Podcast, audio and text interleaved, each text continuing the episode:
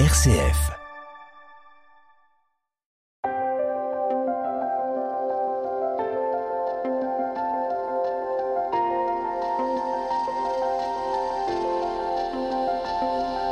Et si c'était mieux demain ? Une émission R C F présentée par Marie-Claire Galin-Martel en partenariat avec la chaire Paix économique de Grenoble École de Management.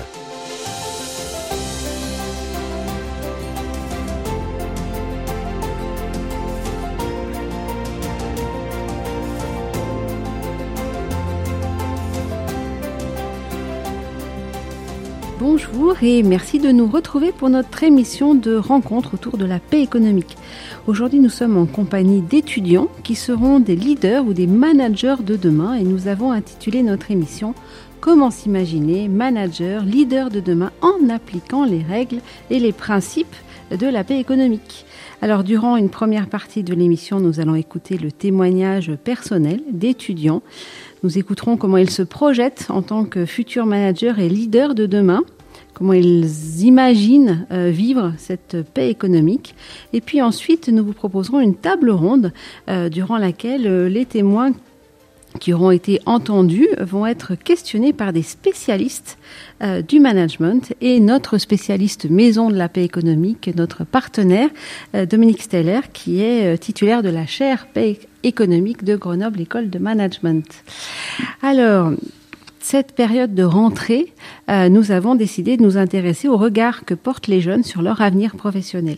Alors, amis auditeurs, vous avez peut-être en mémoire les étudiants de grandes écoles qui prennent la parole pour dénoncer euh, le programme de leurs études en fin d'année dernière. Euh, vous avez peut-être entendu parler de la grande démission. Vous connaissez peut-être des jeunes qui cherchent du sens à leur vie au travail et qui abandonnent des prestigieux cursus universitaires ou qui ont du mal à se conformer à ce que leur demande l'entreprise. Alors, nous allons nous questionner euh, au regard de la paix économique avec Grenoble École de Management, avec euh, ce que pensent euh, les futurs leaders et managers de demain. Mais tout d'abord, Dominique Steiler, j'aimerais que vous nous donniez euh, votre définition euh, de la paix économique. De quoi est-ce qu'on parle exactement ? Bonjour, bonjour à toutes et à tous. Alors, je vais faire une définition courte, parce que c'est, c'est quelque chose d'assez complexe. Mais disons que pour brosser un cadre, La, l'idée la plus rapide, c'est « Connaissez-vous la guerre économique ?» Et l'idée de la paix économique, c'est des chercheurs qui, à quinze ans, se sont dit « Ça suffit, on en a assez d'entendre tous les jours se faire dire qu'on est en guerre économique, qu'on ne pourra pas en sortir, qu'il n'y a pas d'autre option. On a envie d'imaginer, on a envie de croire que dans les entreprises, il se passe d'autres choses et que ça peut se passer différemment. » Dans cette idée de guerre économique, il y a tous les dégâts qu'elle va créer au niveau individuel, stress, burn-out, suicide, au niveau du lien social, au niveau de la crise sociale, des crises économiques, des crises environnementales, et aujourd'hui jusqu'à la guerre, jusqu'à la guerre réelle au sens Ukraine. Ça, c'est guerre économique. Et bien, paix économique, ça a été pour nous en face, je vais résumer en une phrase, de répondre à la question d'un premier dirigeant qui nous disait « Qu'est-ce qu'on fait ? Parce que si on continue de faire des affaires telles qu'on fait des affaires, on va se détruire les uns les autres. Qu'est-ce qu'on peut faire ensemble ?»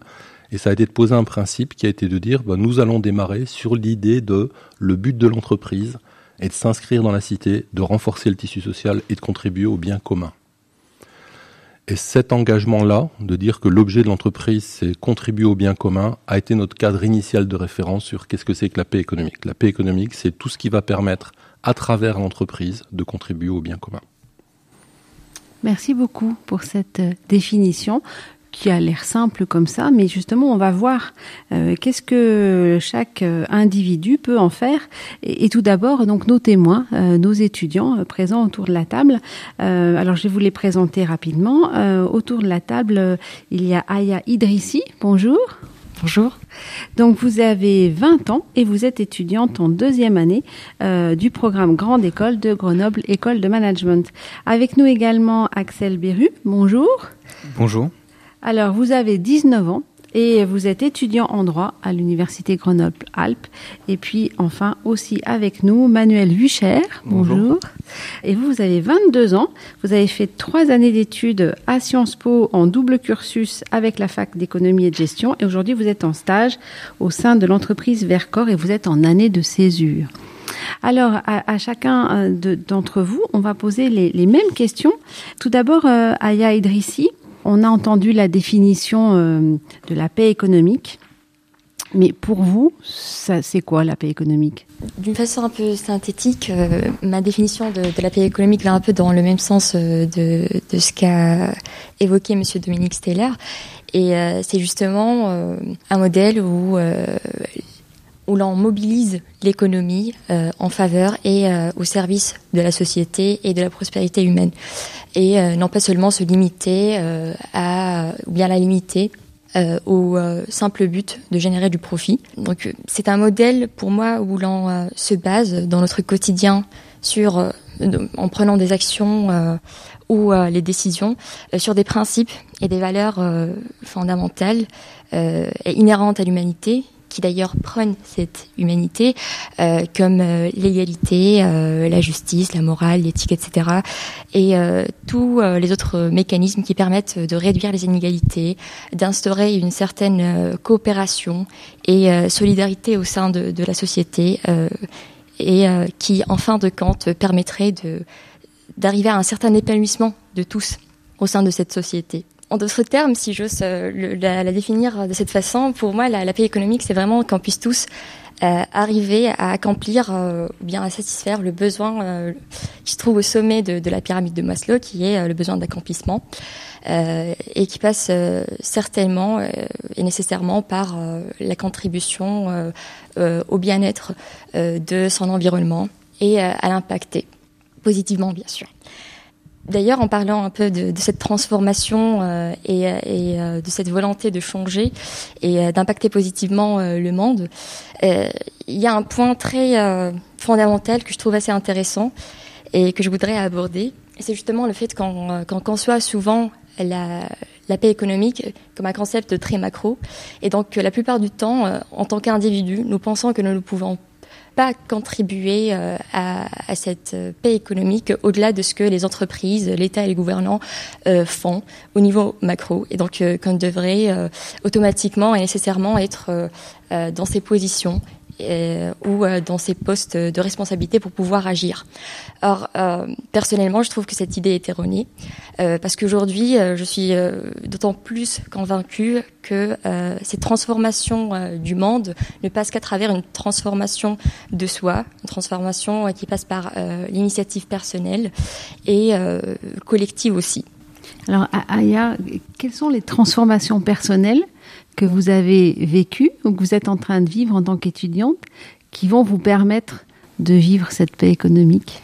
Justement, peut-être commencer déjà euh, par être en harmonie avec soi, de pouvoir euh, découvrir le monde qui nous entoure, de, de bien l'appréhender et euh, comprendre, et essayer, euh, à travers cette compréhension et à travers cette, euh, cette découverte du monde, de euh, penser euh, à quoi l'on pourrait euh, remédier et euh, dans quel sens nous pouvons agir pour euh, justement euh, avoir un impact positif sur ce monde.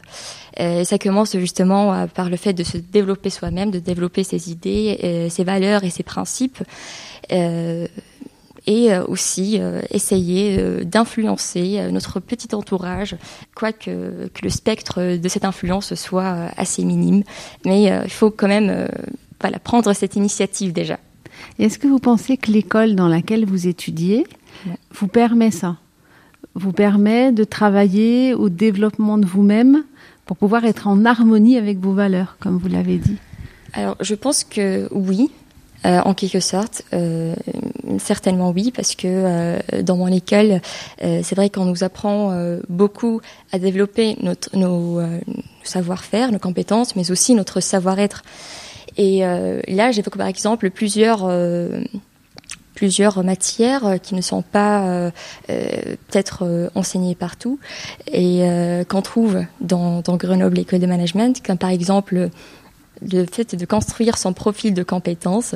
Il y a aussi euh, cette, euh, cette dimension euh, écologique qui est incorporée aussi euh, dans, euh, dans la vision de, de l'école, mais aussi... Euh, comment se comporter euh, dans le milieu de travail, les risques psychosociaux, et cetera, qui, qui sont aussi enseignés dans une matière euh, bien spécifique euh, qu'on a eu euh, l'occasion l'année dernière euh, euh, d'approcher euh, au premier semestre et euh, qui m'a beaucoup, beaucoup impactée et qui m'a laissé euh, penser et nourrir mes réflexions euh, sur ce sujet. Alors tout à l'heure, c'était très intéressant, vous parliez de, de l'aspect macro de la paix économique et puis de l'aspect du comportement individuel de chacun. Justement, imaginez, là, demain, vous rentrez dans une entreprise avec un poste de, de, de manager. Qu'est-ce que vous faites ? Comment ils se manifestent, ces, ces, ces micro, euh, micro-prises de conscience, ces micro-actions ?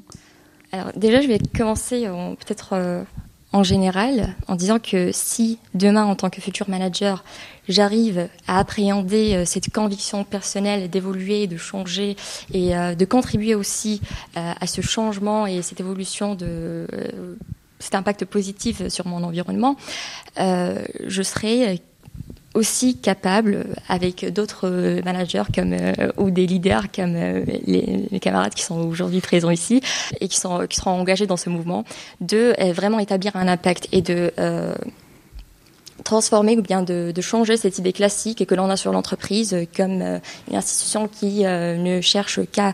Euh, réaliser le profit, à une institution qui peut vraiment euh, contribuer au bien-être de la société, de la prospérité au sein de celle-ci.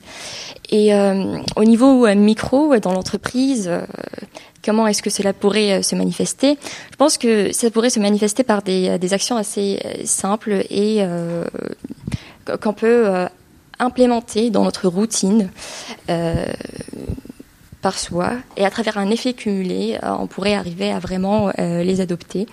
Et euh, c'est par exemple le cas lorsque euh, on, on développe une certaine intelligence émotionnelle envers euh, nos coéquipiers, que l'on euh, l'on apprend à, à les comprendre, à se mettre à leur place et euh, à euh, ne pas euh, automatiquement les, les juger, mais essayer de les comprendre, de De, de les aider euh, quand par exemple si jamais euh, on est dans une situation de, de conflit avec quelqu'un ou qu'il y a des tensions, que cette personne euh, n'a pas pu atteindre des objectifs qui ont été fixés, au lieu de la virer en tant que manager par exemple, pourquoi ne pas l'inviter à une discussion, savoir euh, ce qui euh, fait qu'elle n'a pas pu atteindre ses objectifs, peut-être qu'elle a des soucis euh, personnels, et essayer à travers euh, cette, cette approche un peu opatique de euh, l'aider à dépasser C'est, cette, cette situation et euh, d'instaurer un lien de confiance et de sécurité euh, avec la personne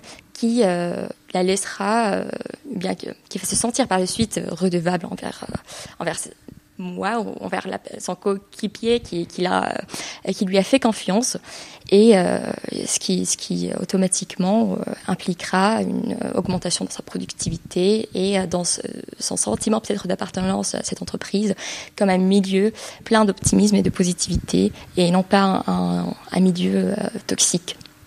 C'est intéressant parce que votre posture, euh, que j'aurais envie de qualifier de manager humaniste, vous la reliez à la productivité. C'est-à-dire que vous n'avez pas euh, une vision idéale, euh, d'un idéal utopique, d'un idéal complètement éloigné de la finalité de l'entreprise, qui est de produire des choses quand même, quoi. Oui, effectivement, parce que euh, le but de l'entreprise quand même, c'est de survivre dans un marché, et euh, on peut pas euh, adopter une, une approche totalement euh, idéal, idéaliste ou bien utopique, parce que peut-être que la paix économique, c'est un concept un peu idéaliste, mais euh, c'est, cela ne veut pas dire qu'il est euh, nécessairement utopique euh, et euh, totalement déconnecté de la réalité. Euh, il faut quand même essayer de, de euh, établir un certain équilibre entre euh, les différents euh, intérêts contradictoires qui se trouvent, et donc euh, de faire un certain arbitrage qui ne sera pas euh, facile à faire, mais je propose euh, face à une telle, euh, un tel dilemme de euh, se demander en permanence euh, comment est-ce que euh, ma décision ou mon action impacte l'en- mon environnement, euh, ceux qui m'entourent et moi euh, en retour, parce que euh, aujourd'hui nous, nous coexistons dans un écosystème qui est interdépendant et où les euh, éléments, tous les éléments sont interliés. Et donc, euh, une action euh, déclenchée euh, par un certain élément ou une certaine personne, une entreprise ou euh, autre, euh, va certainement nous impacter euh, par un enchaînement de causes et de conséquences à un certain moment de notre vie, ne serait-ce que de façon minime. Mais elle va nous impacter. Mais après, cette, euh, cette question d'interdépendance aussi fait ressortir aussi l'idée que certes, nous sommes impactés par notre environnement, par l'entreprise et euh, par l'économie, mais nous pouvons aussi impacter en retour cet environnement. D'où euh, la nécessité de vraiment avoir une, une conviction personnelle et une pleine conscience euh, de, des principes de, de la paix économique et de, euh, d'apprendre à les inculquer, euh, à se forger une, une personnalité, un raisonnement qui euh, vont en harmonie avec ces principes euh, et euh, les euh, implémenter dans notre routine quotidienne. Ce qui fait qu'à à travers un effet cumulé, euh, nous pourrions, euh, dans un futur, euh, peut-être lointain, pas, pas aussi proche, mais ça ne devrait pas quand même nous décourager, de vraiment euh, impacter positivement et changer le monde. Changer le monde. Merci euh, Aya Idrissi. Euh, même question à, à, à un autre étudiant autour de la table, euh, Axel Berut. Comment vous reprenez à votre compte la définition de la paix économique ? Si je reprends la définition qui avait été donnée par euh, Dominique Steiler, on parle de la paix économique. C'est donc l'inverse de la guerre économique. Guerre économique qui induit un rapport euh, euh, nécessairement conflictuel euh, entre les entreprises dans le monde économique et entre les individus, un, un rapport... Euh, un rapport de conflit, un rapport de domination. Et avec cette logique de, de, de paix économique, on change nos rapports, on change les rapports entre, entre les entreprises, entre les individus. C'est ça ma définition, c'est pour reprendre les termes qui ont été, euh, qui ont été posés. Mais je voudrais ajouter quand même que c'est une notion à laquelle euh, il est quand même compliqué de réfléchir, surtout dans ce contexte. Hein, il y a encore quelques, quelques jours, alors j'ai plus la date précise, mais quand euh, euh, Poutine, par exemple, euh, déclare la mobilisation partielle, euh, on est dans un contexte où la paix, d'une manière générale, et plus précisément voilà, la, la paix mondiale, mmh.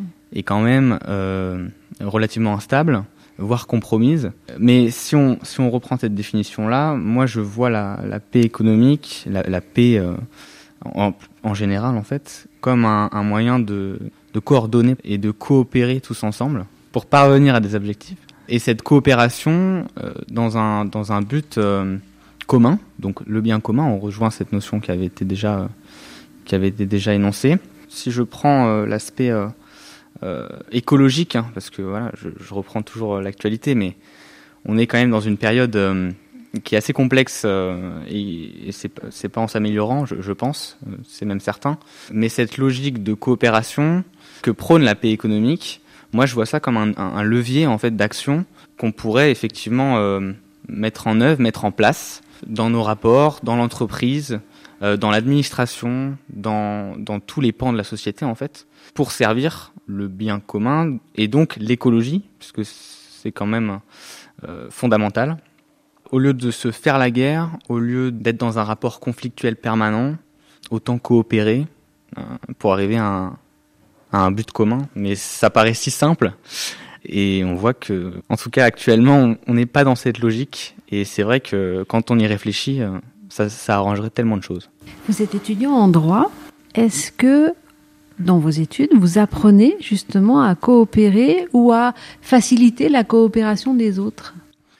À la faculté de droit, on a des cours très théoriques. Euh, voilà, c'est la matière juridique. Donc, euh, on nous inculque pas forcément ces valeurs-là de, de paix économique. Il faut quand même faire une démarche personnelle pour aller, euh, pour aller chercher ces notions de paix, de, euh, ou en tout cas, du moins sortir de, des cours très théoriques. Mon expérience personnelle, je fais partie d'une association qui s'appelle le Parlement des étudiants. Et le Parlement des étudiants, c'est une association euh, qui a pour but de promouvoir le débat euh, démocratique et politique euh, dans la jeunesse, en fait. Donc entre étudiants, euh, les lycéens également. Euh, voilà. Et on organise, euh, sur le modèle de l'Assemblée nationale, on organise des... Euh, des simulations parlementaires en fait, simulations qui nous permettent de, de, de nous mettre dans la peau de, de députés et de débattre sur des sujets d'actualité. Donc par exemple dans ce cadre-là, euh, on a eu des formations, on fait des formations euh, pour euh, entretenir des rapports euh, cordiaux quand on débat, c'est la règle du débat, la règle du jeu en fait. Donc là, je suis pas vraiment dans la paix économique, mais ça reste quand même une notion euh, de respect, et, et, et je pense qu'on est quand même plutôt dans le thème. Et ça montre aussi que dans ce cadre-là, donc euh, au Parlement des étudiants, quand on a un, une divergence sur un point, quand on n'est pas d'accord en fait, le point de, de, de discordance peut très bien euh, se résoudre dans la cordialité. Et donc le conflit n'est pas forcément euh, synonyme de guerre. Donc euh, on peut être en désaccord sans être en guerre. Et c'est, euh, c'est en tout cas mon expérience qui fait que euh, justement cette notion de paix, de respect euh, peut faire avancer les choses et, et, et arriver euh, euh, sur des débats très constructifs. Donc euh, voilà mon expérience à ce, à ce sujet. Alors je ne sais pas si vous avez déjà défini euh, clairement votre projet professionnel, mais comment vous vous imaginez euh, travailler avec euh, cette notion de respect, de débat, sans être en conflit ? Alors effectivement, mon, mon projet professionnel n'est pas clairement défini. Pour le détailler un peu plus, euh, même s'il n'est pas abouti, je pense m'orienter, enfin en tout cas je suis très, très attiré par euh, l'administration. Donc ça prend le contre-pied par rapport au côté plus euh, entreprise qu'a développé Aya Idrissi. Si je prends le pan euh, administration, donc on va se plonger, même si c'est pas forcément euh, mon futur métier, mais si je me plonge dans l'administration française de demain, dans les services publics en fait, euh, on voit qu'il y a eu une, une prise de conscience ces dernières années.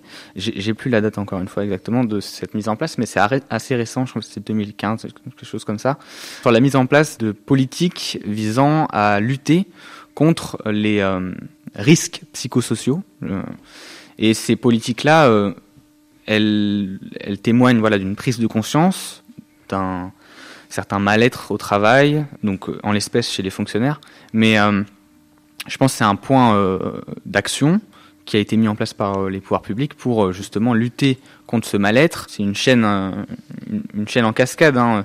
Si euh, le fonctionnaire euh, va bien, si l'État met en œuvre une politique pour qu'il aille mieux, son travail sera de meilleure qualité et, euh, in fine, l'usager euh, en sera euh, satisfait.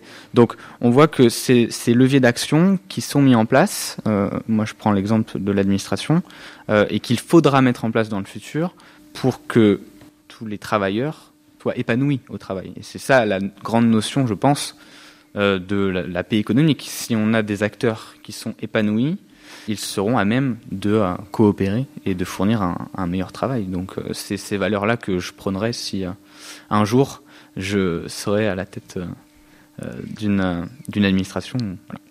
Je pense que vous allez donner le, le, je sais pas, le, le, le, le goût, en tous les cas, une autre vision de l'administration. Ça, ça donne envie à vous écouter euh, euh, définir que vous avez des leviers d'action pour que tout le monde soit plus épanoui et, in fine, euh, l'usager derrière. Merci beaucoup, euh, Axel Berut. Notre dernier étudiant, Manuel Wucher. Alors vous, vous êtes un plus vieil étudiant, si je peux me permettre. Voilà. Vous avez fait trois années d'études à, à Sciences Po. Et puis là, vous êtes en année de césure dans l'entreprise. Vous êtes jeté dans le grand bain. Oui, en quelque sorte. Alors je, j'avais fait d'autres études avant. Le, le monde de l'entreprise est un monde que je connais un petit peu, puisque j'ai fait pas mal de, de mes études en parallèle. Euh, de, enfin, j'ai travaillé en parallèle de... De, de mes études, que ce soit à l'étranger, que ce soit euh, en parallèle de Sciences Po. Donc euh, c'est, c'est quelque chose euh, qui m'est plutôt familier, modestement à, à mon âge, qui me tient aussi à cœur. Sur la, la question de la définition de, de, de la paix économique, moi je, j'aime bien le, le terme, euh, je trouve qu'il il est assez atypique. Euh, au premier abord, il paraît, comme vous le dites, assez antinomique, mettre euh, paix et économique euh, juste... Euh, ensemble pour former une expression, je trouve ça assez intéressant. Je trouve ça presque provocateur, parce qu'on pourrait se dire, vous l'avez très bien rappelé, regardez le monde d'aujourd'hui, c'est, c'est que de la paix, c'est que de la guerre économique. Regardez ce qui se passe avec la Russie, on peut regarder aussi ce qui s'est passé avec, euh, ce qui se passe toujours entre les États-Unis et la Chine. Euh, on voit qu'on est dans un monde de plus en plus multipolaire, euh, ce qui n'était pas du tout le cas auparavant, ou du moins à, avec la fin de la Seconde Guerre mondiale. Je trouve que le, le terme est assez intéressant là-dessus. Sur ce que ça m'évoque, moi, ça me fait toujours penser euh, à mes cours d'économie que j'ai eus à la faculté, euh, notamment sur le, le principe du, du dilemme du prisonnier. Je pense que ça, c'est quelque chose qui doit vous être euh, familier, sans doute. Et sur euh, cette notion de, de coopération par choix, c'est-à-dire est-ce qu'on va laisser les, les prisonniers coopérer ou ne pas coopérer ?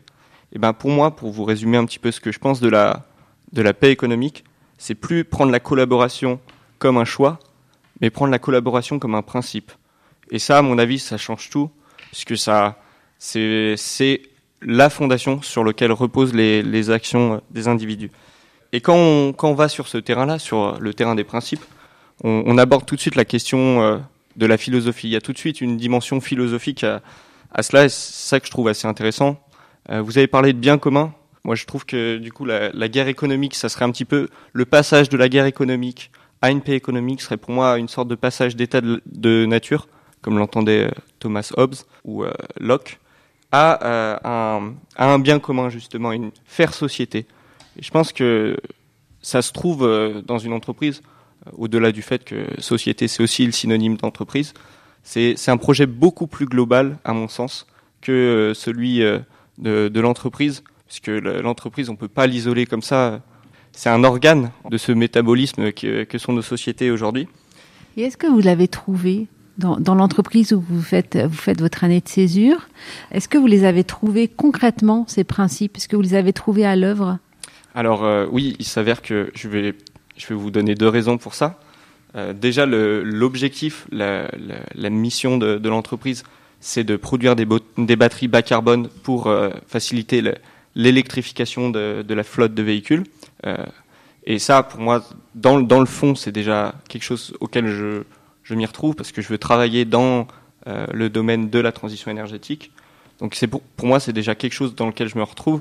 Et puis... Euh, Bah, sans donner trop de détails, mais évidemment dans le fonctionnement de l'entreprise, l'entreprise euh, n'a que deux ans, euh, extrêmement dynamique, euh, mais dans les rapports qui sont faits, dans les gens que je peux, côto- que je peux côtoyer au quotidien, excusez-moi, il y a euh, cette circularité que, qui manque parfois aux, aux grandes entreprises actuelles, euh, même dans le secteur de l'énergie, qui crée ce dynamisme-là que je trouve très très intéressant. Vous pouvez nous préciser ce que vous mettez sous le terme de circularité ? Circularité, j'y vois deux dimensions. D'une part, c'est le... l'interaction permanente. Et euh, la deuxième dimension, c'est euh, une dimension plus d'égalité entre les différents acteurs. Et ce que je trouve très intéressant dans, dans le quotidien que j'ai, c'est de, de pouvoir euh, avoir cette proximité avec les gens avec lesquels je travaille et, euh, et de parler, de pouvoir discuter librement, interagir euh, de manière la plus naturelle et bienveillante possible. Et euh, c'est ça que je trouve très, très intéressant.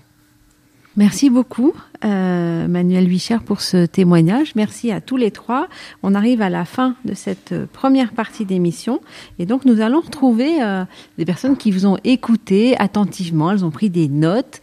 Et du coup, elles vont pouvoir euh, réagir à vos témoignages. On se retrouve.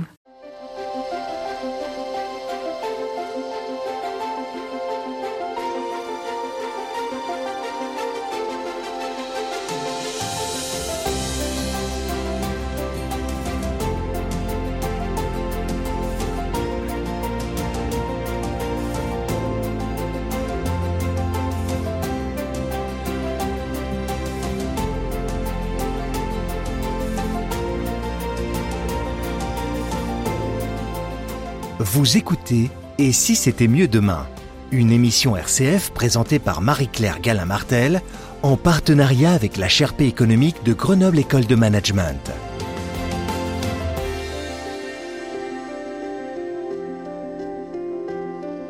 Vous nous rejoignez, bien bienvenue dans l'émission « Et si c'était mieux demain ?» émission spéciale, une émission qui donne la parole à, à des témoins, à des jeunes étudiants qui s'engagent pour la paix économique hein, et qui s'imaginent managers, leaders pour demain, avec des principes philosophiques, avec des effets accumulés, j'ai bien aimé les effets accumulés, des, des micro-changements, plus des micro-changements qui euh, bah, mettre en œuvre des valeurs, des principes, euh, le principe de la coopération, le, le, le principe euh, quasi philosophique de dire c'est pas parce qu'on n'est pas d'accord qu'on doit être forcément en conflit. Intéressant hein, comme réflexion. Alors, euh, nos spécialistes de la question euh, ont écouté. Alors, nous accueillons autour de cette table Isabelle Galois-Faurie. Bonjour. Bonjour. Donc, vous êtes enseignante-chercheuse à Grenoble École de Management. Vous êtes spécialiste des comportements au travail et de l'identité organisationnelle des organisations de travail. Euh, nous accueillons aussi Pascal Mioche. Bonjour. Bonjour. Donc, vous êtes président d'une entreprise qui s'appelle Automatique et Industrie, une entreprise basée à Saint-Jean-de-Moiran, en Isère, qui est spécialiste de l'automatisme et de l'informatique industrielle.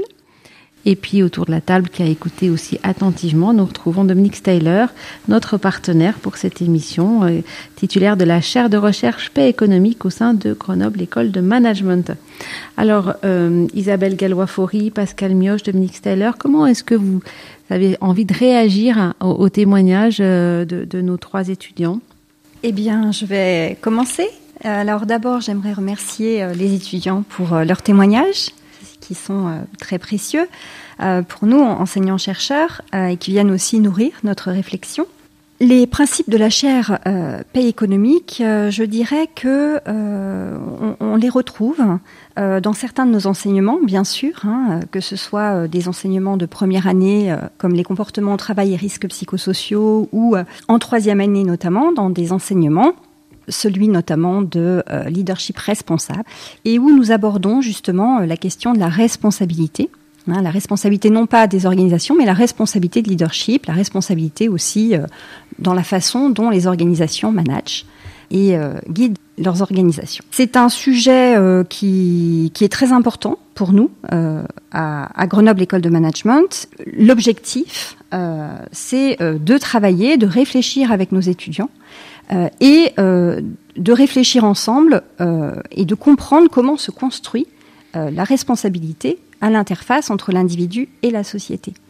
Et euh, on rejoint bien euh, les principes de la chaire paix économique, puisque parmi ces principes, on retrouve euh, le respect de la vie sous toutes ses formes, le respect euh, de la dignité humaine, la réduction des inégalités, l'épanouissement des personnes, et puis le fait de dire que l'entreprise n'est pas là uniquement pour créer de la richesse financière, que ce n'est pas une fin en soi, euh, mais que l'organisation, Hein, donc euh, sous toutes ses formes, doit contribuer au bien commun. Donc, ce sont des principes qui sont très importants, bien sûr, que l'on va eh bien, euh, diffuser dans nos enseignements, euh, et notamment donc, euh, à travers ce, ce module dont je, je vous parle, euh, qui questionne la responsabilité de leadership. Et est-ce que dans les témoignages d'Aya Idrissi, d'Axel Berut et de Manuel Wucher, vous les avez retrouvés, ces principes ? Oui, bien sûr. Oui, oui, tout à fait. Alors, j'ai beaucoup entendu parler de valeurs, hein, euh, valeurs, principes fondamentaux, l'égalité, la justice, la coopération. Ça renvoie beaucoup à la question euh, de l'identité de l'organisation, puisque c'est euh, un, un objet sur lequel je, je travaille. Qui sommes-nous en tant qu'organisation ? Quelle est notre mission ? Comment on se définit euh, sur le marché pour nos parties prenantes ? Qu'elle soit extérieure à l'organisation, mais aussi à l'intérieur pour euh, nos, nos employés. Quelles sont nos valeurs et euh, comment, euh, en tant qu'organisation, on participe à ce bien commun en cherchant justement à concilier à la fois, je dirais, des impératifs de performance économique, parce qu'il faut quand même que l'organisation euh, vive et perdure, et puis des objectifs de performance euh, sociale et environnementale. Et toute la difficulté est, est bien là d'en concilier euh, Euh, ces, ces trois euh, dimensions de la performance. Et c'est là qu'on retrouve l'expression euh, d'Aya Idrissi qui m'a tapé dans l'oreille, euh, l'histoire des effets euh, cumulés euh, les uns aux autres. Euh, une question euh, à, à vous, euh, Pascal Mioche. Je rappelle que vous êtes présidente de l'entreprise. Euh, vous auriez envie de les recruter, euh, nos étudiants, là ? Non, pas du tout. c'est, c'est, non, non, mais moi, je viens de passer un très bon moment. Enfin, c'est... Euh, non seulement j'aurais envie de les recruter, mais j'aurais même envie euh, qu'ils viennent à tous les trois faire une conférence dans, dans beaucoup d'entreprises, euh, parce que ce message euh, est, est vraiment important. La, la paix, vous la portez. Enfin, il y, y a différents sujets. Il y, y a la question de la vocation de l'entreprise, donc au sens large, se dire, euh, bah, moi, il faut que je me retrouve euh, aussi euh, dans le monde de l'économie, euh, et l'entreprise ne doit pas être là que pour faire du profit. Il y a la question aussi euh, qu'a évoquée, je crois, euh, Manuel Wucher, c'est euh, sur la question de dire, moi j'ai envie de m'identifier à mon entreprise, j'ai envie que la, l'entreprise euh, partage les valeurs avec cette entreprise-là. Euh, ça, je pense que c'est essentiel. Il faut que nous, les chefs d'entreprise, on le comprenne bien, ce truc-là. Il y a la, il y a la question euh, de la situation des salariés dans l'entreprise, du bien-être. Vous avez employé un terme, collaboration, vous l'avez tous employé plusieurs fois. Bah, c'est le principe même de l'entreprise, la collaboration. Lorsqu'on fait de la recherche, lorsqu'on veut créer, bah, il faut collaborer. Et puis, euh, cette question du sens, d'une manière générale, que je vois beaucoup, bah, quelque chose qui a été évoqué, moi, qui me tient énormément à cœur et qui a évoqué Aya Idrissi, c'est la capacité qu'on a chacun, nous-mêmes, à faire changer, euh, c'est ce que vous disiez à l'instant, à faire changer l'organisation. Donc, quand vous avez employé le terme de, de macro, quand on voyait, quand on voyait la paix économique de manière macro trop souvent, et, euh, et je pense qu'il faut l'avoir de manière macro, mais il faut aussi l'avoir de manière micro, voire, voire encore en dessous. Et ça, c'est intéressant. Après, moi, la paix économique, je la, je la ramène souvent à, au sport, finalement. On peut être en compétition sans être en guerre. Et euh, le sport porte ces valeurs-là, on arrive tous à les comprendre assez facilement et euh, se dire on peut se battre euh, sur un terrain, on peut ne pas vouloir lâcher un centimètre, on veut gagner, euh, et ben on rentre dans le concurrent. Euh, moi, si on prend l'image du rugby, on y va, il y a des rucks, on tape, euh, mais à la sortie, euh, et ben on va boire en troisième mi-temps, on y va ensemble. Moi, c'est ça, la, la paix économique, c'est cette envie d'être meilleur individuellement à l'intérieur de l'entreprise. C'est que chacun, chaque joueur, finalement, ait envie d'être meilleur. C'est que le coach sur la euh, sur la touche ait envie de faire évoluer son équipe. Euh, que ce soit pas lui qui en tire forcément le plus grand prestige, peut-être les joueurs, parce que c'est eux qui font le boulot. Voilà, moi, c'est, c'est pour moi, c'est ça la paix économique. Sur le sujet du sens. Euh, Il y a souvent un sentiment de difficulté, peut-être chez les jeunes, de positionnement par rapport à l'entreprise. Euh, ce qui fait que, globalement, on entend souvent parler de dire bah, « moi, en, en créant ma boîte, en me mettant comme freelance, en étant indépendant, je serai libre ». Moi, cette notion de liberté m'interroge un petit peu. Euh, est-ce qu'on est libre en étant indépendant ou est-ce qu'on peut être aussi libre dans, dans l'entreprise ? Et peut-être, pour aller plus loin, euh, euh, est-ce que pour vous, le... Le droit du travail, alors vous le connaissez peut-être pas très bien encore, mais comme vous le ressentez au travers de vos parents, de, de vos connaissances, est-ce que le droit du travail est, est à niveau aujourd'hui pour permettre ce que vous attendez, ce que vous souhaitez, parce que vous voulez de la sécurité, mais beaucoup de liberté en même temps? Dans ma question, euh, je pense que vous avez mes interrogations aussi. Euh, voilà. Est-ce que vous pensez que le droit du travail est adapté à, à, à vos attentes? Qui a envie de répondre? Le, le futur juriste, le spécialiste en droit. J'ai pas beaucoup de, d'années de droit de travail, même aucune. Je ne pourrais pas trop donner l'état de la législation en, en vigueur actuellement. Mais vous, comment vous, vous l'appréhendez ? Dans l'entreprise, la liberté, vous, vous voulez parler de la liberté, c'est ça, de notre rapport à l'entreprise, à la liberté? Est-ce qu'on est libre vraiment euh, dans l'entreprise? Oui, je pense qu'on peut trouver une forme de liberté. On a cette vision, euh, les jeunes ont cette vision peut-être, euh, en tout cas c'est ma perception des choses, une vision très verticale de l'entreprise, avec euh, presque pyramidale en fait, c'est, c'est plus ça le... Euh, la métaphore, mais si je me projette, si dans euh, trois à quatre ans je, j'intègre une entreprise, j'aurai l'impression, en tout cas c'est ma perception actuellement, mais j'aurai l'impression d'arriver, euh, euh, et c'est normal hein, en quelque sorte, tout en bas de cette pyramide très haute et très difficile à, à monter. Je prenais par exemple euh, le cas de, de, de l'administration, je reviens, voilà, entreprise d'administration, on peut trouver une forme d'écho, hein. L'administration est très verticale, très pyramidal et les échelons sont, euh, sont, sont très grands, les, les gaps sont très grands également. Euh, et pour passer d'un échelon à un autre, pour monter dans cette pyramide très verticale, il faut effectivement euh, beaucoup de temps. Donc on a l'impression d'être enfermé et cette liberté, on, on peut la perdre. Et en, en créant des projets, euh, en étant indépendant, on, on peut trouver cette forme de, de liberté. On faisait référence il y a quelques années au rêve américain, euh, tout plaqué, euh, traverser l'Atlantique et, et créer sa boîte et faire des, des, des milliards euh, de l'autre côté de l'Atlantique. Donc, euh, c'est, c'est, je pense, c'est toujours cette perception-là, euh, freelance, euh, start-up, et cetera, euh, sur une idée de génie, euh, on, on, on a l'idée et hop, on arrive en, en bourse euh, deux ans après. Moi, j'ai cette vision-là de l'entreprise, de l'administration, des structures très verticales qui... Euh, qui ont tendance à écraser, en fait. Ouais. Et, et ça rejoint euh, ce que disait euh, Manuel Wucher, là, dans l'entreprise que vous êtes en stage, la circularité. La circularité, ça serait euh, le lieu de la liberté ? Je pense que, je pense qu'au-delà de la liberté, c'est, c'est un petit peu ce, qui est, ce qu'évoquait Aya, c'est, c'est sur euh, plutôt de l'accomplissement. Euh, je pense que la question de la liberté ou de la sécurité, c'est, c'est, c'est des modèles, en fait. Quand on parle de start-up, c'est, c'est des modèles, le, le fait de dire euh, oui, je veux être mon propre patron et comme ça, j'aurai personne pour me donner des ordres, c'est, c'est un choix. Ensuite, évidemment, en réalité, c'est pas aussi simple. Quand on est indépendant, il y a plein de contraintes euh, administratives, économiques, euh, financières. Euh, donc, je pense que c'est, c'est des modèles. Je pense pas qu'il y en ait un qui soit mieux que l'autre, auquel je pourrais plus me positionner. Mais je pense que ça dépend de ce que l'on recherche pour s'accomplir. Mais pour ça, ça demande évidemment de de se connaître, connaître ses attentes, connaître ses besoins, euh, surtout.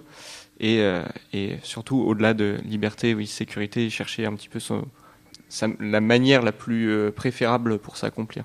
Et concernant le, le droit du travail, je pense que oui, il y a, y a, y a une spécificité française euh, là-dessus, bien évidemment, qui, euh, qui peut être parfois contraignante. Je pense qu'encore une fois, ça... ça dépend de, des entreprises et de, de ce qu'elles ce qu'elles recherchent. Il y a des fois où c'est bien plus contraignant, d'autres fois où on va voir que c'est un modèle qui est plus intéressant sur certaines choses. Là, par exemple, avec le Covid, on a bien vu que, que le droit du travail avait aussi un sens, euh, notamment pour la, la protection euh, des salariés. Quand... Euh, bah, J'évoquais, euh, vous évoquiez euh, l'Amérique, euh, on a vu une vague, on a vu quatre millions de personnes euh, partir euh, aux États-Unis euh, parce qu'elles ne voulaient plus retourner euh, sur leur lieu d'entreprise. Donc je pense que c'est des modèles en fait, et euh, il n'y en a pas, il n'y en a pas un mieux que l'autre, mais c'est différentes propositions qui, qui sont offertes. Aya Idrissi, vous voulez euh, répondre à la question euh, de Pascal Mioche ?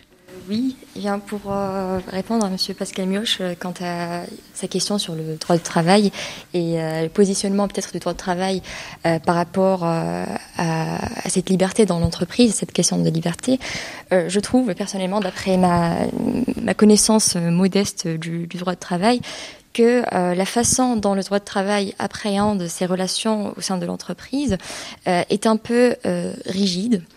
Puisque euh, les, les relations entre l'employeur et l'employé sont appréhendées de façon un peu euh, comme un lien de subordination. C'est-à-dire le lien qui existe entre l'employé et l'employeur est un lien de subordination, et donc il y a une obligation d'obéissance de euh, l'employé, de l'employé euh, envers son employeur. Quant à l'employeur, il est obligé euh, de, il a euh, pour responsabilité euh, certains devoirs et aussi euh, ben, une, une responsabilité bien plus grande que euh, celle de l'employé.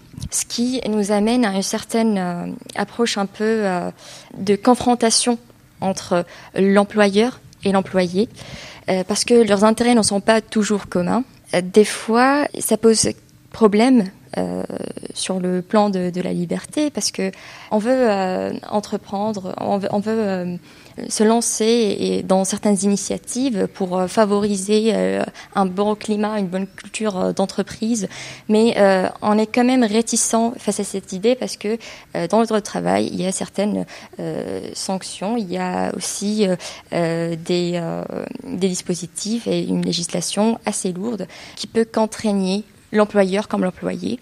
Et, et donc là, on se trouve devant deux, deux approches différentes. Soit une liberté totale dans le travail en adoptant le, le freelance. Et là, reste quand même... Reste-t-il qu'il faut euh, aussi penser à, à la législation en, en vigueur, euh, aux contraintes administratives et un peu euh, euh, des démarches qui sont, qui sont peut-être des fois euh, lourdes et longues. Et euh, sinon, euh, adopter et euh, se subordonner et obéir euh, à, à, à la législation en vigueur. C'est, euh, c'est vraiment dommage que, que ça ne prenne pas en considération un juste milieu qui inclut les euh, styles participatifs de, de management aussi. Mais je pense qu'il y a quand même, quand même un organe assez, assez important et, et essentiel qui est le comité social et économique, euh, sur lequel on peut se baser euh, en parallèle de la R H pour pouvoir favoriser ce style de management et euh, établir un certain compromis et euh, un certain équilibre entre euh, les intérêts de l'employé et de l'employeur, et favoriser la liberté et la l'épanouissement de tous. Le travail, le lien de subordination. Axel Berut, vous vouliez rajouter quelque chose ? Peut-être juste pour corroborer, on parlait d'un droit très euh, rigide, contraignant même. Si on prend l'exemple de l'ubérisation, on voit là le contre-pied, et qu'un droit trop souple peut conduire justement à une insécurité euh, juridique et sociale. Donc euh, voilà, c'était la limite que je voulais exposer par rapport à ce qui a été dit juste avant. Ça vous parle, euh, Pascal Mioche, le lien de subordination ? Ah ben, tout à fait, et puis euh, c'est justement le sujet, c'est, c'est exactement ce que vous disiez, c'est qu'il faut qu'on le fasse exploser et qu'on revienne, euh, qu'on aille dans le collaboratif. Ça, bon, c'est un des sujets moi qui me tient à cœur euh, depuis très longtemps, c'est justement c'est écraser la hiérarchie, euh, c'est euh, valoriser euh, la compétence plutôt que les galons, plutôt que le grade. Quel que soit le sujet, le, le patron est sans doute euh, souvent le plus mal placé pour réaliser quoi que ce soit dans l'entreprise. Il a juste son rôle à certains moments clés, mais l'entreprise, elle navigue par elle-même. Donc c'est exactement ce que ce que vous êtes en train de dire. Et finalement, moi, je, je n'oppose pas du tout euh, euh, justement les, les freelances et l'entreprise. Et je pense vraiment que dans, le, dans l'entreprise, on peut être libre.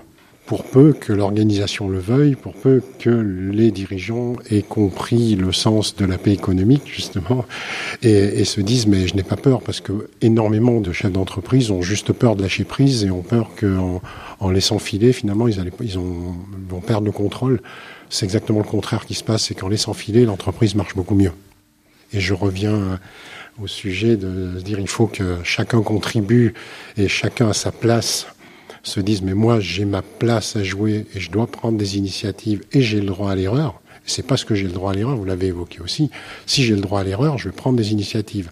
Quand vous allez arriver en entreprise, et toutes les entreprises le demandent, même si elles ne sont pas toutes organisées encore pour l'accepter, il faut que vous poussiez les portes, il faut que vous arriviez à, à, à pousser les murs plutôt pour justement y prendre l'initiative.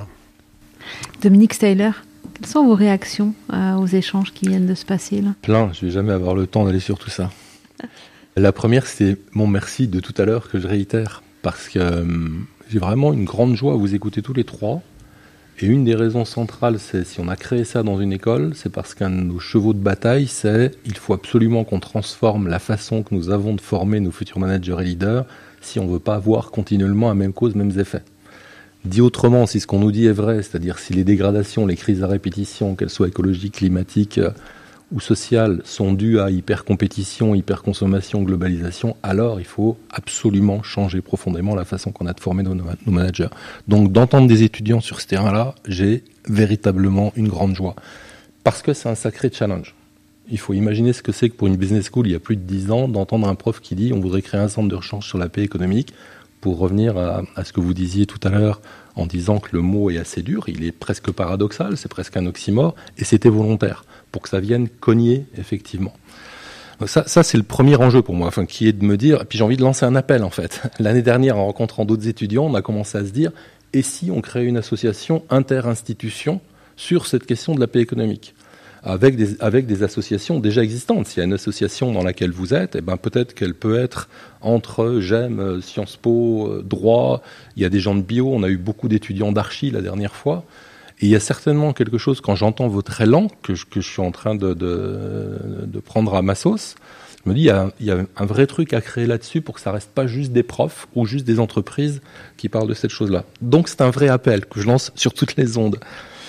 Euh, j'en ai un deuxième. On est, nous, avec des dirigeants qui sont engagés dans la chaire, qui financent cette chaire, puisque la chaire fonctionne sur des dons d'entreprise, et qui nous disent « mais on aimerait tellement, de temps en temps, rencontrer des étudiants pour leur raconter pourquoi on s'engage dans la paix économique ». On a du mal à faire ça aujourd'hui. Donc je le lance sur les ondes et je le lance à vous, pour vos collègues, et cetera. On serait tout à fait prêt à imaginer des temps de rencontre entre les dirigeants qui nous financent et des étudiants, pour qu'ils puissent échanger avec vous. Puis quand j'entends le niveau de, de réflexion que vous avez sur la paix économique, j'ai, ma foi, fiche trop aucun doute sur comment les choses, euh, les choses peuvent matcher. Après, il y a, y a plein de points. Je, je vais prendre à l'envers dans, dans ce qui me reste à l'esprit. Parce que la paix économique est complexe. C'est pour ça que je dis qu'il y a plein de points. Il y a des dimensions micro, il y a des dimensions macro, il y a des dimensions méso, il y a des dimensions politiques, il y a des dimensions économiques, il y a des dimensions juridiques. Pour moi, là, je vais commencer par la, cette question de la liberté. Il y a une petite phrase d'un ami que j'aime beaucoup qui dit « Être libre ne veut pas dire forcément être heureux. Être libre veut dire « j'ai un espace dans lequel je vais pouvoir aller chercher ma responsabilité ». Et pour moi, cette liberté-là, elle est fondamentale. Parce que je vais enfin pouvoir euh, changer la flèche de sens. Quand, quand Pascal Mioche dit tout à l'heure que beaucoup de jeunes veulent être indépendants avec ce fantasme que s'ils sont indépendants, ils n'auront plus, ils n'auront à rendre de compte à personne. C'est comme s'ils voyaient une flèche qui va de l'extérieur vers eux en disant « ça, je vais être libre, quelque chose de l'extérieur va me donner ma liberté ». Ce qu'on va défendre, nous, dans la paix économique, c'est l'inverse. C'est, c'est de vraiment, et c'est une question clé, en fait, dans la question de la paix économique. Je vais prendre une parenthèse encore, je suis désolé. On se fait souvent titiller sur « oui, mais l'être humain, Hobbes, l'être humain n'est pas sympa, donc votre truc, ça, c'est un peu du rêve, c'est un peu de l'utopie, et cetera » Sauf que la première info, c'est que Hobbes n'a jamais dit « l'homme est un loup pour l'homme ». Hobbes a dit dans sa phrase « parfois, l'homme est un loup pour l'homme. Parfois, l'homme est sacré pour l'homme. » Et ça, c'est pas pareil. Ça, c'est la vie. Ça, c'est la vie. De temps en temps, je suis un gars sympa. De temps en temps, je suis pas un gars sympa. Mais si on le réduit à l'homme est un loup pour l'homme, alors on crée un système qui passe son temps à tenter de se défendre, à créer des murs, des barrières, des lois contraignantes, parce qu'il y a danger. Cet employé risque de me maltraiter, de me voler, de me saboter, et cetera. Donc, je protège ça. Mais si je regarde le côté sacré, alors on peut ouvrir, on peut ouvrir tout le reste. Et, et si je pars de ce tampon-là, finalement, la vraie question n'est pas tant de savoir qui a raison entre est-ce que les hommes sont agressifs, malsains, noirs, ou est-ce qu'ils sont collaboratifs par nature. Ça, c'est une question, puis on peut avoir notre avis chacun. Pour moi, la vraie question, c'est qui que ce soit qui ait raison, à quoi vous voulez contribuer. Et quand je suis maintenant face à des gens qui me disent « mais vous vous trompez, c'est n'importe quoi, les gens ne sont pas sympas », je leur dis « ok, vous avez raison, les gens ne sont pas sympas. Vous, vous voulez contribuer à quoi ? À ce que vous venez de me dire, c'est-à-dire d'aller avec tous ces gens qui ne sont pas sympas ? Ou à faire quelque chose de différent avec nous. Et il y a là, dans la liberté, vraiment cette dimension responsabilité. C'est celle-là la première responsabilité. Je ne sais plus qui de vous trois, en tant qu'étudiant, être allé là-dessus, mais il y a pour le coup la question, je vais le dire comme ça, du combat. La paix, ça se gagne en fait. Et la paix dans l'entreprise, ça se gagne. Ça se gagne parce qu'il y a des combats juridiques à mener pour que certaines règles s'assouplissent ou pour que certaines règles créent des espaces de sécurité qui soient meilleurs. Ça se gagne parce que d'un point de vue micro, il faut que je puisse entamer une transformation personnelle. Si je veux avoir la chance de porter une transformation plus collective, me transformer personnellement, ça pourrait dire très simplement changer mes modes de représentation. Qu'est-ce que c'est qu'être un employé ? Qu'est-ce que c'est qu'être un manager ? Est-ce qu'une entreprise est là que pour faire du profit ? Ça, c'est bien des transformations personnelles. Il va falloir qu'il y ait des transformations collectives. Pascal Mioche est revenu, et vous aussi, plein de fois, sur la question de la collaboration. Et je pense que le sens, pour moi, on a cherché le sens trop longtemps d'un point de vue individuel. La véritable question du sens, c'est je suis content quand Isabelle Galois-Faurie et moi on se retrouve en réunion parce que je sais qu'avec cette personne, on va faire des choses plus grandes que je ne le ferai tout seul. Et c'est ce sens collectif, en fait, qui, qui vient m'apporter une, une vraie envie d'aller plus loin. Alors que si je passe mon temps à me poser la question de qu'est-ce qui a du sens pour moi, je vais trouver des choses.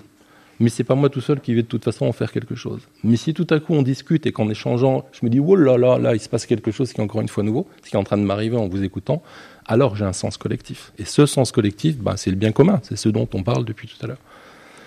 Alors je ne sais pas trop où on en est, on doit arriver à la fin, mais il y a tellement d'autres sujets sur lesquels j'aurais voulu euh, aller que euh, l'administration... Euh, alors c'est vrai qu'on a appelé ça paix économique parce qu'on est dans une business school, mais on a entamé des travaux avec des ministères, avec le département, avec la région. Euh, le, le sous-préfet de l'époque de la Tour du Pin nous a demandé de travailler sur un projet de territoire de paix économique dans lequel l'idée c'était de mettre côte à côte des acteurs de l'administration centrale, sous-préfecture, de l'administration territoriale, la communauté de communes et, et des entreprises privées. Comment on fait pour mettre ensemble des acteurs qui n'ont pas l'habitude de travailler ensemble et qui soient capables de produire quelque chose de nouveau ? Alors, on va s'arrêter là, puisque c'est la fin de l'émission. Euh, j'aimerais qu'on soit filmé, c'est parce que tout le monde est, est, est, est très enthousiaste. Il y a des, des, des yeux qui brillent de partout. Euh, et c'est vrai que ça, ça donne envie. Euh, je reprendrai euh, le, la phrase de Dominique Steiler, envie d'aller plus loin. Voilà. Euh, continuons à avancer avec nos valeurs, nos envies, nos écoles, nos programmes de formation, euh, nos missions d'entreprise. Et puis, euh, ben... Quand, quand on sera à l'EHPAD, vous viendrez nous dire euh, comment vous avez réussi à mettre en place la paix économique. Merci beaucoup. Euh, merci à Aya Idrissi, à Axel Berut, à Manuel Wucher. Merci à Isabelle Galois-Faurie, à Pascal Mioche, à Dominique Steiler. Merci à tous ceux qui ont participé à la préparation de l'émission, à Vanessa Mendez de Grenoble École de Management. Pour aller plus loin, je vous rappelle l'ouvrage de Dominique Steiler, Osons la paix économique. Et puis, cette émission est disponible en podcast sur le site internet de R C F. Et puis, retrouvez-nous pour une prochaine émission sur une autre thématique inépuisable de la paix économique.